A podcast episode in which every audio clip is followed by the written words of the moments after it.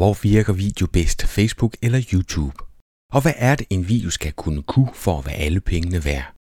Det og meget mere får du svar på i denne episode af Buttercut, hvor emnet er videomarkedsføring og eksperten er Henrik Brandgaard.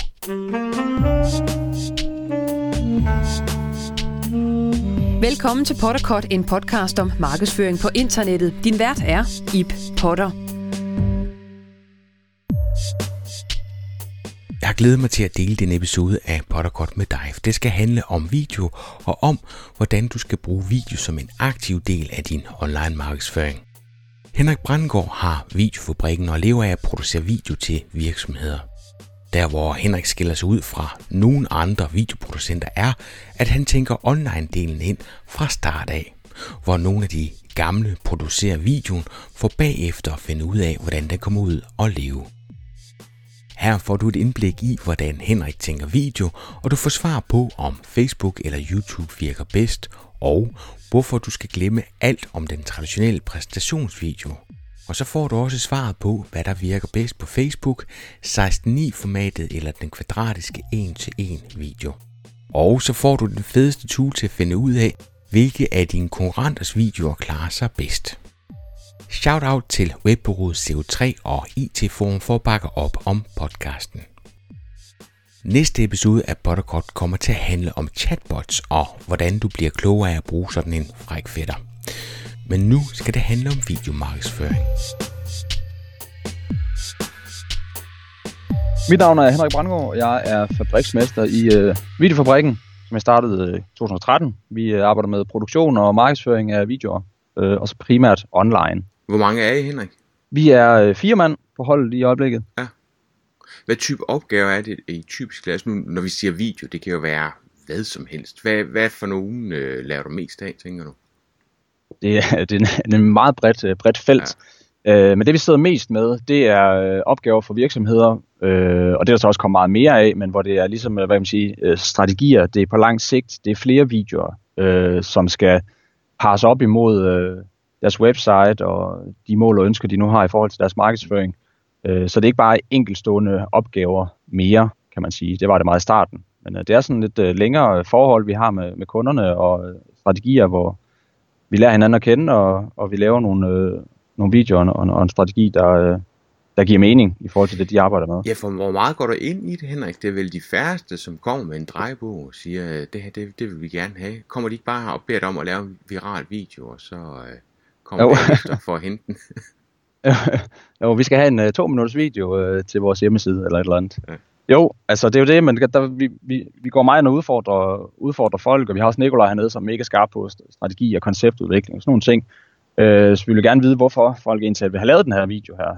Ofte så er det jo fordi, at konkurrenten har lige fået en video eller et eller andet i den stil, og så skal de også have. Så vi udfordrer i forhold til, hvad ønsker I at få ud af den, og hvad for nogle kanaler har I arbejdet med nu, og hvordan, altså hvad fungerer for jer, og hvad fungerer ikke for jer. Og så få lavet den helt korrekte video, eller videoer, i forhold til det. Og Henrik, du har simpelthen taget 3 ting med, som man skal huske og tænke ind, når man laver video. 2 ting, som man for alt i verden skal passe på. Og så har du været flave nok til at komme med 2 tools. Du ved godt, at de tools til dig. Så lad os starte med den første af de der ting, som man skal huske, inden man går i gang. Lav en plan, /videostrategi, mål, målgruppe og platform. Prøv lige at uddybe det. Ja, altså vi ser bare rigtig mange, der får lavet en video for at få lavet en video, altså for videoens skyld, og så står de med den der, og så gør de et eller andet med den, men får slet ikke nok ud af den, og den er måske, lavet på, uden at have nogen form for, at de har gjort sådan nogle tanker, inden de gik i gang med den. Så det er bare det her med at lave en videostrategi, hvor du gør opmærksom på målet, inden du går i gang. Altså hvorfor vil du lave en video? Og det kan være sådan noget som at hæve konvertering, eller få e-mail sign-ups, eller udfylde en kontaktformular. Men det handler om bare at være lidt mere kritisk i forhold til, hvad det egentlige mål med den enkelte video er. Se det som et aktivt online marketing element, ikke? Hvor man kan sige, at det er bare et lille element af en hel proces, man kan gå i gang med for at få videoen til at gøre det, man gerne vil have videoen til at gøre. Præcis, altså man kan sagtens få den til at gøre flere ting, og der kan sagtens være flere mål indover, men det her med ligesom at finde ud af sådan lidt mere konkret, hvad er målet. Det kan også være, at vi vil spare tid i kundeservice, og så fokuserer vi på at lave nogle fede FAQ-videoer, som kundeservice skal henvise til, så de sparer en masse tid, eller folk finder, og så bliver der færre telefonopkald. Altså, det har vi også oplevet. Eller man vil have færre reklamationer, for eksempel. Så lad os lave nogle guide-videoer, opsætningsvideoer. Hvordan bruger man det her produkt her, så folk ikke skal sendes frem og tilbage, og vi skal bruge en masse tid på det. Og når man tænker lidt fra starten af, så bliver produktet vel også bedre, Henrik. Altså i stedet for, at man laver et eller andet, så tænker bagefter, nå, den her skal også ud og leve, hvad søren skal vi finde på? Jamen præcis, altså det er jo svært at lave noget. Du kan ikke lave noget, der rammer alt og alle. Specielt ikke i dag, hvor folk bare vil have, altså de vil have relevans. Vi har en case, vi har lavet lige nu, for eksempel for en virksomhed med, altså de har en webshop, de har en blog, der fungerer rigtig godt, og der har vi ligesom opfordret dem til at starte. Altså, der kunne vi sagtens have lavet en forkromet præstationsvideo af dem, men vores mål, det var så at hæve konverteringen i stedet for at sælge flere af de produkter, for de er rigtig fornuftig trafik ind på site, og de sælger rigtig godt, men hvor vi så gik ind og lavede produktvideoer, i stedet for at kategorisere videoer, som er super relevante for dem, som er landet derovre, simpelthen for at hæve konverteringen. Produktkategori? Laver du også kategorier? Prøv lige at komme et eksempel på det. Altså, det var jo tættere du kommer på dit produkt, jo mere hæver du konvertering, fordi videoen bliver mere relevant for produktet, kan man sige. Så det her med, jo længere du kan komme ned på dit sitemap, jo bedre. Så der er en forside, kategoriside, og så er der produktsiderne. Men du kan også sagtens lave produkt- eller kategoriside-videoer. Altså eksempel kunne være for eksempel på Sport24, altså, som en webshop, der sælger sportsudstyr, så i stedet for at lave produktvideoer til fodboldstøvler, fordi de skifter farve hele tiden, og det kan måske godt være lidt omkostningstungt, så gå op på kategoriside-niveau, og så lave for eksempel, her 3 gode tips til at vedligeholde dine læderfodboldstøvler, for eksempel noget i den stil. Så har du en video til dine kategoriside, men du har også en video, du kan sådan set embed på alle dine produktsider, så det kunne være en strategi.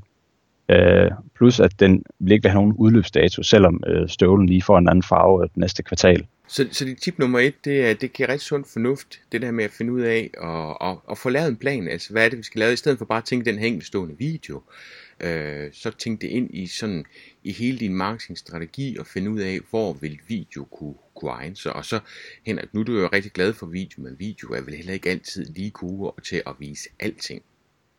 Nej, altså det er jo også det, man kan sige, inden man overhovedet tænker video, så skal man jo tænke mål først, og så finde ud af, okay, hvordan hæver vi konvertering på vores shop, for eksempel. Der er mange værktøjer til at gøre det, så det er jo ikke engang sikkert, at video er det rette, hvis ikke du har nogle ordentlige produktbilleder, eller har styr på dine produkttekster, eller de der ting, eller der er måske noget SEO-arbejde, vi skal have styr på først, inden video. Så video er bare et værktøj til at ligesom at komme i mål, eller ramme et mål med et eller andet. Det er jo fuldstændig ret i. Det er bare et rigtig godt værktøj. Så have nu den plan, eller videostrategi, men tænk det ind i det hele, og så tænk i målgrupper og platforme, og så også, hvordan man har ud af det. Er det leads, er det permissions, og så videre. Ikke? Turen her, fang seriens opmærksomhed fra start. Der er kamp om den, og det er der vel. Der har vel aldrig været så mange videoer, som der er nu, eller hvad? Nej, altså for... Det er måske et halvt år siden, eller et år siden, der bare det, du smed en video op, det var jo nok, fordi at du lå og konkurrerede mod, for eksempel over på Facebook, så lå du konkurreret med billedopslag, noget af den stil. Så bare det, du smed en video på, var jo sådan helt sindssygt altså effektivt. Men når alle nu gør det, så bliver du nødt til at gøre det endnu bedre. Og det tager jo ikke mere end en halv sekund at scrolle forbi dit opslag på Facebook, så du skal være opmærksom på, i hvert fald med opslagsteksten, brug emojis, eller er det visuelle i videoen, der skal fange folk, fordi den autoafspiller over på Facebook. Og så er det jo vigtigt at være, specielt når vi snakker Facebook og YouTube, in-stream ads, altså de her reklamer, du kan skippe efter 5 sekunder, der skal det være kort og præcist og lidt hurtigt, det egner sig måske meget godt til de her kolde leads, som måske ikke de kender i forvejen, eller i hvert fald ikke lige sidder i et mode for at blive påvirket af dig som brand, kontra det, der ligger organisk og bliver fundet over på YouTube, i en søgning for eksempel, eller dem, som ser din video over på websitet, det er måske sådan lidt mere varme leads, hvis man kan sige det, eller varme seere. Så der behøver det ikke at være så hardcore og hurtigt, hvor det også oftest lidt længere videoer, der fungerer rigtig godt derovre. Det er altid farligt at komme med sådan nogle standarder, men kan du give mig sådan en fornemmelse? For det du siger nu, det er, at når du lavede sådan er det jo ikke. Vi leger lige, du har lavet en video, og så skal ind og versionere den. Hvad vil du sige er den største forskel, når vi snakker om at få seernes opmærksomhed fra start? Hvad er så den største forskel på Facebook, InStream og så dit website? Altså Facebook InStream, der er måske meget, der er vi mere over den visuelle, der skal fange der. Hvorimod over på den organiske og website, der har, altså, det er mere i forhold til, om folk har lyd til, eller de ikke har lyd til. Og der er lyd til, når de ser den op på YouTube organisk, eller de ser den op på websitet. Så der må godt være lidt mere rolig. Altså ansigter er rigtig godt til at fange folks opmærksomhed, nogen der snakker og taler. Og i den her video skal vi snakke om, hvordan du et eller andet til YouTube og website, men over Facebook YouTube, der er det meget visuelt. Altså vi sidder lige nu og leger med sådan en scroll-effekt, sådan at når man scroller ned i sit feed, så den video, vi sidder og laver, den auto-afspiller, men den starter i et scroll. Giver det mening? Ja, det gør. Og det er sådan, for at det mindfucker folk lidt, så de ligesom får stoppet den der tommelfinger der, og vi snakker, og det er lige præcis det der halve sekund, hvor så videoen starter i et scroll, der så er modsat af, hvad folk sidder og scroller i. Så det du siger, Henrik, det er, at man skal ind og arbejde med noget visuelt. Du skal stadigvæk have, det handler stadig om storytelling, for at bygge en rigtig video op og sådan noget, men netop fordi online medie er som det er, så er starten utrolig afgørende, og det er meget afgørende, at det er meget visuelt. Fordi da vi lavede fjernsyn, der kørte faktisk rigtig meget på det med at have nogle soundbars fra starten af, og sådan en god krog at have folk, ikke også? Og det har man ikke på samme måde her. Går du ind og bruger tekster nogle gange for at ligesom gå ind og vække folk til og slå lyden til og se resten? Ja, altså skriv det i opslagsteksten, husk lyd, men vi er meget opmærksom på, at video på Facebook skal fungere uden lyd, hvis muligt. Hvis det er det primære mål, at den skal fungere på Facebook, så er det sådan, vi tænker. Men det kan godt være, at det primære mål er, at den skal fungere på websitet, en produktvideo eller et eller andet i den stil, og sælge derovre, men den skal så også lige fungere på Facebook. Så er det klart, så er man sådan lidt, så gør man det så godt, man nu kan på de præmisser, man har arbejdet med. Hvor er du gladest for at bruge dine videoer lige nu, hvis nu jeg vred armen om på dig og sagde, hvad giver mest for penge i øjeblikket, Facebook eller YouTube? Facebook er, må jeg desværre sige, at den er sgu meget interessant. Fordi der er folk over, de bruger Facebook bliver, du kan bare fange folk et andet sted. Altså, folk forstår at bruge Facebook, folk forstår ikke at bruge YouTube, eller bruger i hvert fald ikke YouTube som socialt medie. YouTube bliver brugt meget som en søgning, de kan ranke ud Google og sådan nogle ting, så YouTube er rigtig godt til how-to-videoer og sådan nogle ting, hvorimod Facebook er lidt mere interessant, fordi folk de bruger det, som det nu skal bruges. Selvom YouTube fungerer jo lidt på samme måde som socialt medie. Meget, og det er meget community opbygget, hvor man kan sige, nu skal jeg passe på, hvad jeg siger. Jeg oplever, at Facebook er meget personrelateret, hvor YouTube mere er community, det der med at have nogle fælles interesser. Men der er jo masser af muligheder derovre for at gøre det. Men jeg tror, du har en vigtig pointe i, at Facebook har været fænomenal til at gøre det tilgængeligt for alle, ikke? Jo, det har de. Men jamen, altså, de er begge to interessante. Det er sgu. Men Facebook vinder nok lige den der. Der er flere knapper at trykke på. Ja, hvad med Instagram? Vi har ikke leget vildt meget med det. Ja. Det er svært lige at komme noget, altså i forhold til sådan konkret komme frem til, man kan sige annonceringsmæssigt, når vi snakker video og Instagram, så det er jo sådan set også på YouTube. Det er lidt svært at fange folk og måle på det sådan helt nøgternt. Så det er mere sådan en sideting. Tror jeg. Der skal i hvert fald styr på Facebook og YouTube. Start derover, og så kan man eksperimentere lidt med Instagram bagefter. Også fordi, at hvad man siger, opslagsteksten over Instagram står under opslaget. Det er omvendt i forhold til Facebook. Ja. Så der skal den virkelig, altså det er virkelig visuelt medie derover. Der skal den virkelig fange. Ja. Vi har en plan, en videostrategi, og vi er blevet enige om, at vi skal fange seernes opmærksomhed fra start. Det skal meget gerne være visuelt. Vi kan ikke være sikre på, at der er lyd på.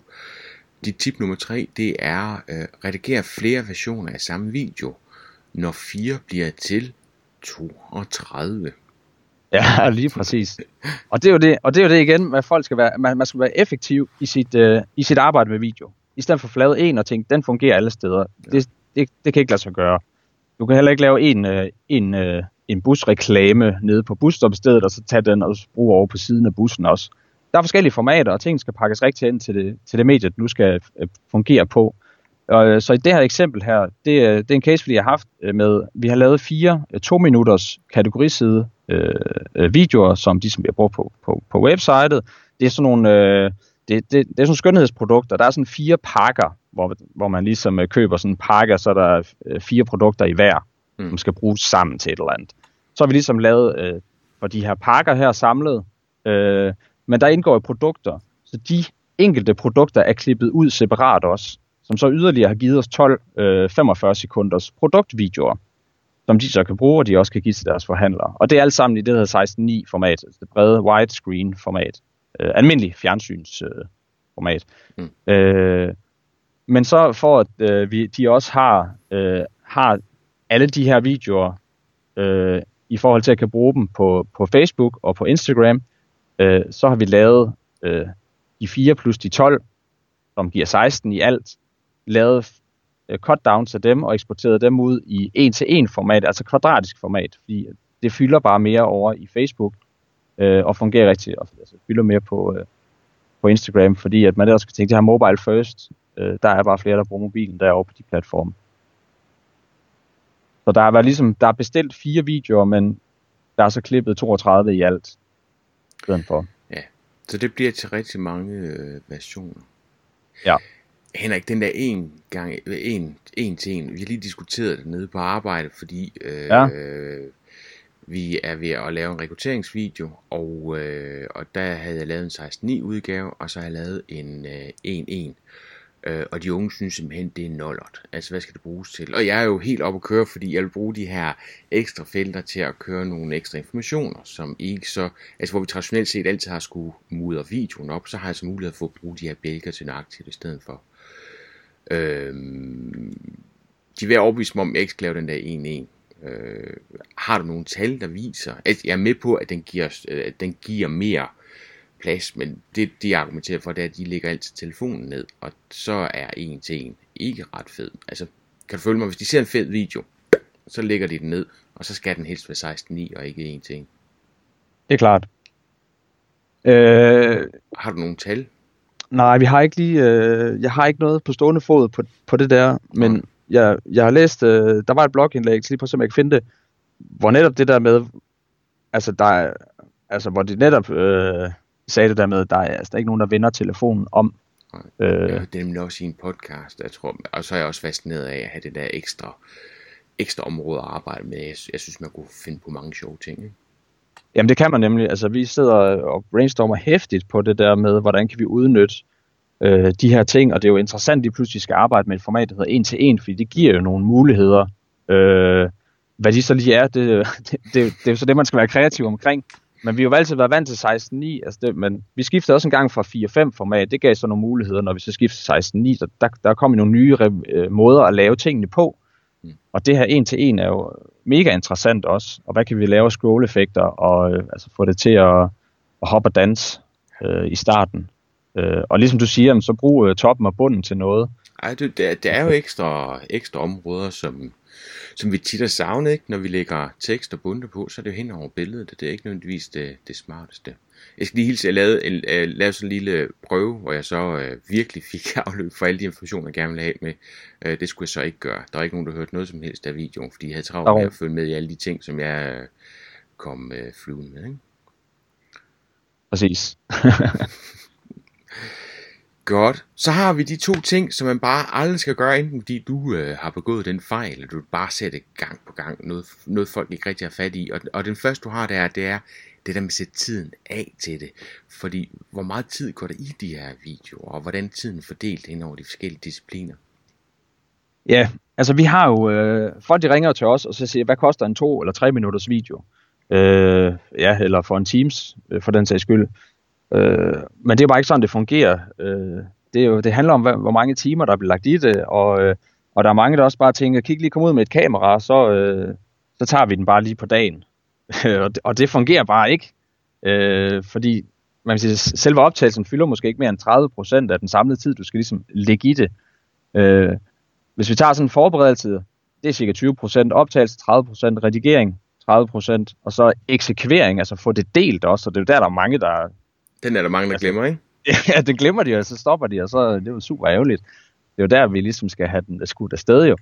Der er også de sidste 20%, det er jo meget varierende, men sådan 20-30-30-20 kan man ligesom godt sige, det er sådan en god tommelfingerregel. Det lyder som en god fodboldstrategi. 2-3-3-2. Ja, præcis. Jeg tror bare, der er mange, der ikke er klar over, hvordan tiden skal prioriteres i det her. Altså, vi skal jo forberedes, det er jo der, vi laver en opskrift på, hvordan vi skal, hvad kan man sige, købe ind til at lave den her kage her, som så er på optagelse, der køber vi ind, og så redigering, der skal vi så bage den, og det er så bare nemmere at bage en kage, når man har lavet opskriften og købt de rigtige ingredienser, så man ikke står tilbage med en æblekage, der smager af banan eller sådan et eller andet den stil. Og så er det vel også en god forventningsaftale at få lavet med kunden, så de forstår, hvorfor det er, at det koster penge at få lavet den her video, når det ikke bare lige er en iPhone, man hiver op af lommen, og så klipper det på vej hjem i bilen, ikke? Jo, præcis. Altså, vi har jo meget udspecificeret alle de ting, der skal gøres og være styr på. Storyboard og projektledelse og musik og rettigheder og... Jamen, og, der er mange ting. Men det er bare det, vi ser. Vi ser bare mange, der skyder ind, der får lavet noget.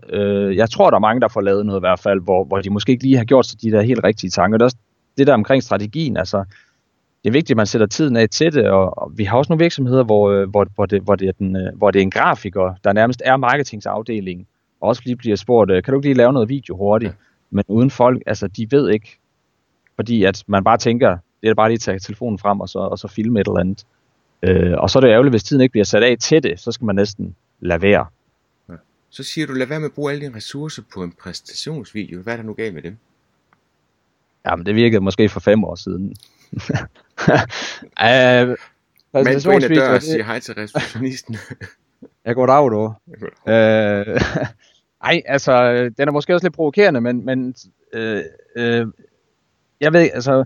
Ofte så de præsentationsvideoer, vi støder på, nogen har eller får lavet, eller hvis nogen ringer til os, så er det noget typisk for at stimulere chefens eget ego, eller fordi konkurrenten har den, og så skal den ligge på forsiden, og det er jo også fint nok, men sagen er bare den, at folk de lander jo sjældent på din forside indtaget, hvis de laver en Google-søgning. De lander på en underside, og det er der, vi skal have noget indhold inden, fordi det er mere relevant. Der er ingen, der gider at se 1,5 minut inde i en video, for at finde ud af, at de også sælger et eller andet produkt, eller er skarp på det og det og det. Så er det netop bedre at bryde den op i nogle enkelte, mere separate og relevante videoer, som I kan placere ned på kategorisiderne i stedet for. Fordi folk bare vil have relevans.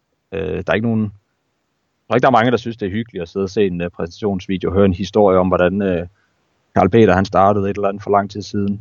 Så det er simpelthen for afsenderorienteret, så det du siger, det er, prøv lige at vende 180 grader, og så finde ud af, hvad er det, du kan vise, eller lære, eller hvad er det for nogle behov, du kan skabe hos kunden, og det er langt mere værdifuldt end den her præsentationsvideo. Ja, fordi der er bare mange, der bliver lavet i forhold til den her historie, og gør det, ramme alle de her bløde værdier, men... altså vi har sådan set net lige lavet en præsentationsvideo, som så også blev klippet ned i mindre dele, men den var meget møntet imod, hvor et mål var rekrutteringsøje med, og nu ser du selv rekrutteringsvideo, hvilket er jo noget, som også kommer mere og mere frem, for folk har bare svært ved at finde kompetente folk, og tiltrække dem i hvert fald. Så nu et mål med den her præsentationsvideo, det var ligesom at få vedkommende her, som står i spidsen for den der, ned på jorden og få i øjenhøjde og gør opmærksom på, ligesom, hvad for nogle målgrupper de har, men også samtidig vise personalet og snakke om kulturen, der er på arbejdspladsen og sådan noget. Fordi hvis man sidder og overvejer at søge et job, så vil man gerne se den her 1,5 minuts video her. Og lige præcis det, jeg synes video kan, Henrik, det er det der med hjerte og mave, ikke? Jo. Hvor du kan, altså det kan være svært. Eller, vi skriver alle sammen, kom og blive del af et godt team, men det med at vise og give udtryk for, hvordan vores holdning er til tingene, og hvordan vi har det sammen. Det er det, vi går ind og gør med videoen nu her. Som altså, det er svært at skrives ud af det. Det er ikke svært at skrives ud af, men det er svært at troværdigt, ikke? Fordi det skriver alle sammen. Man kan skrive sig ud af alt, kan man sige, men at vise det, der, det er lidt tættere på sandheden. Det er godt nok smart, det her. Du har 2 tools med. Hvad er det for 2 tools? Det er, den første, det er en Chrome extension, der hedder VidIQ. Det koster $9 i måneden, og det er specielt møntet over på Facebook, eller undskyld, over på YouTube. Så når man er på YouTube i sin Chrome-browser og har slået det her til, så får man en masse dejlige tal og stats ud omkring de enkelte videoer. Det er mere i forhold til at finde inspiration og se, hvad konkurrenterne gør, hvad der lige sker. For så kan man ligesom se, hvordan klarer den sig på sociale medier, og hvordan har han klaret sig over på Twitter, Reddit, Facebook for den sags skyld, hvis man arbejder eller har delt den derover, hvilket man helst lige skal holde sig fra. Og så kan man se, det vigtigste af det er sådan set, at man kan se, hvor den er embeddet henne, den enkelte video, og man kan se, hvor den får trafik fra.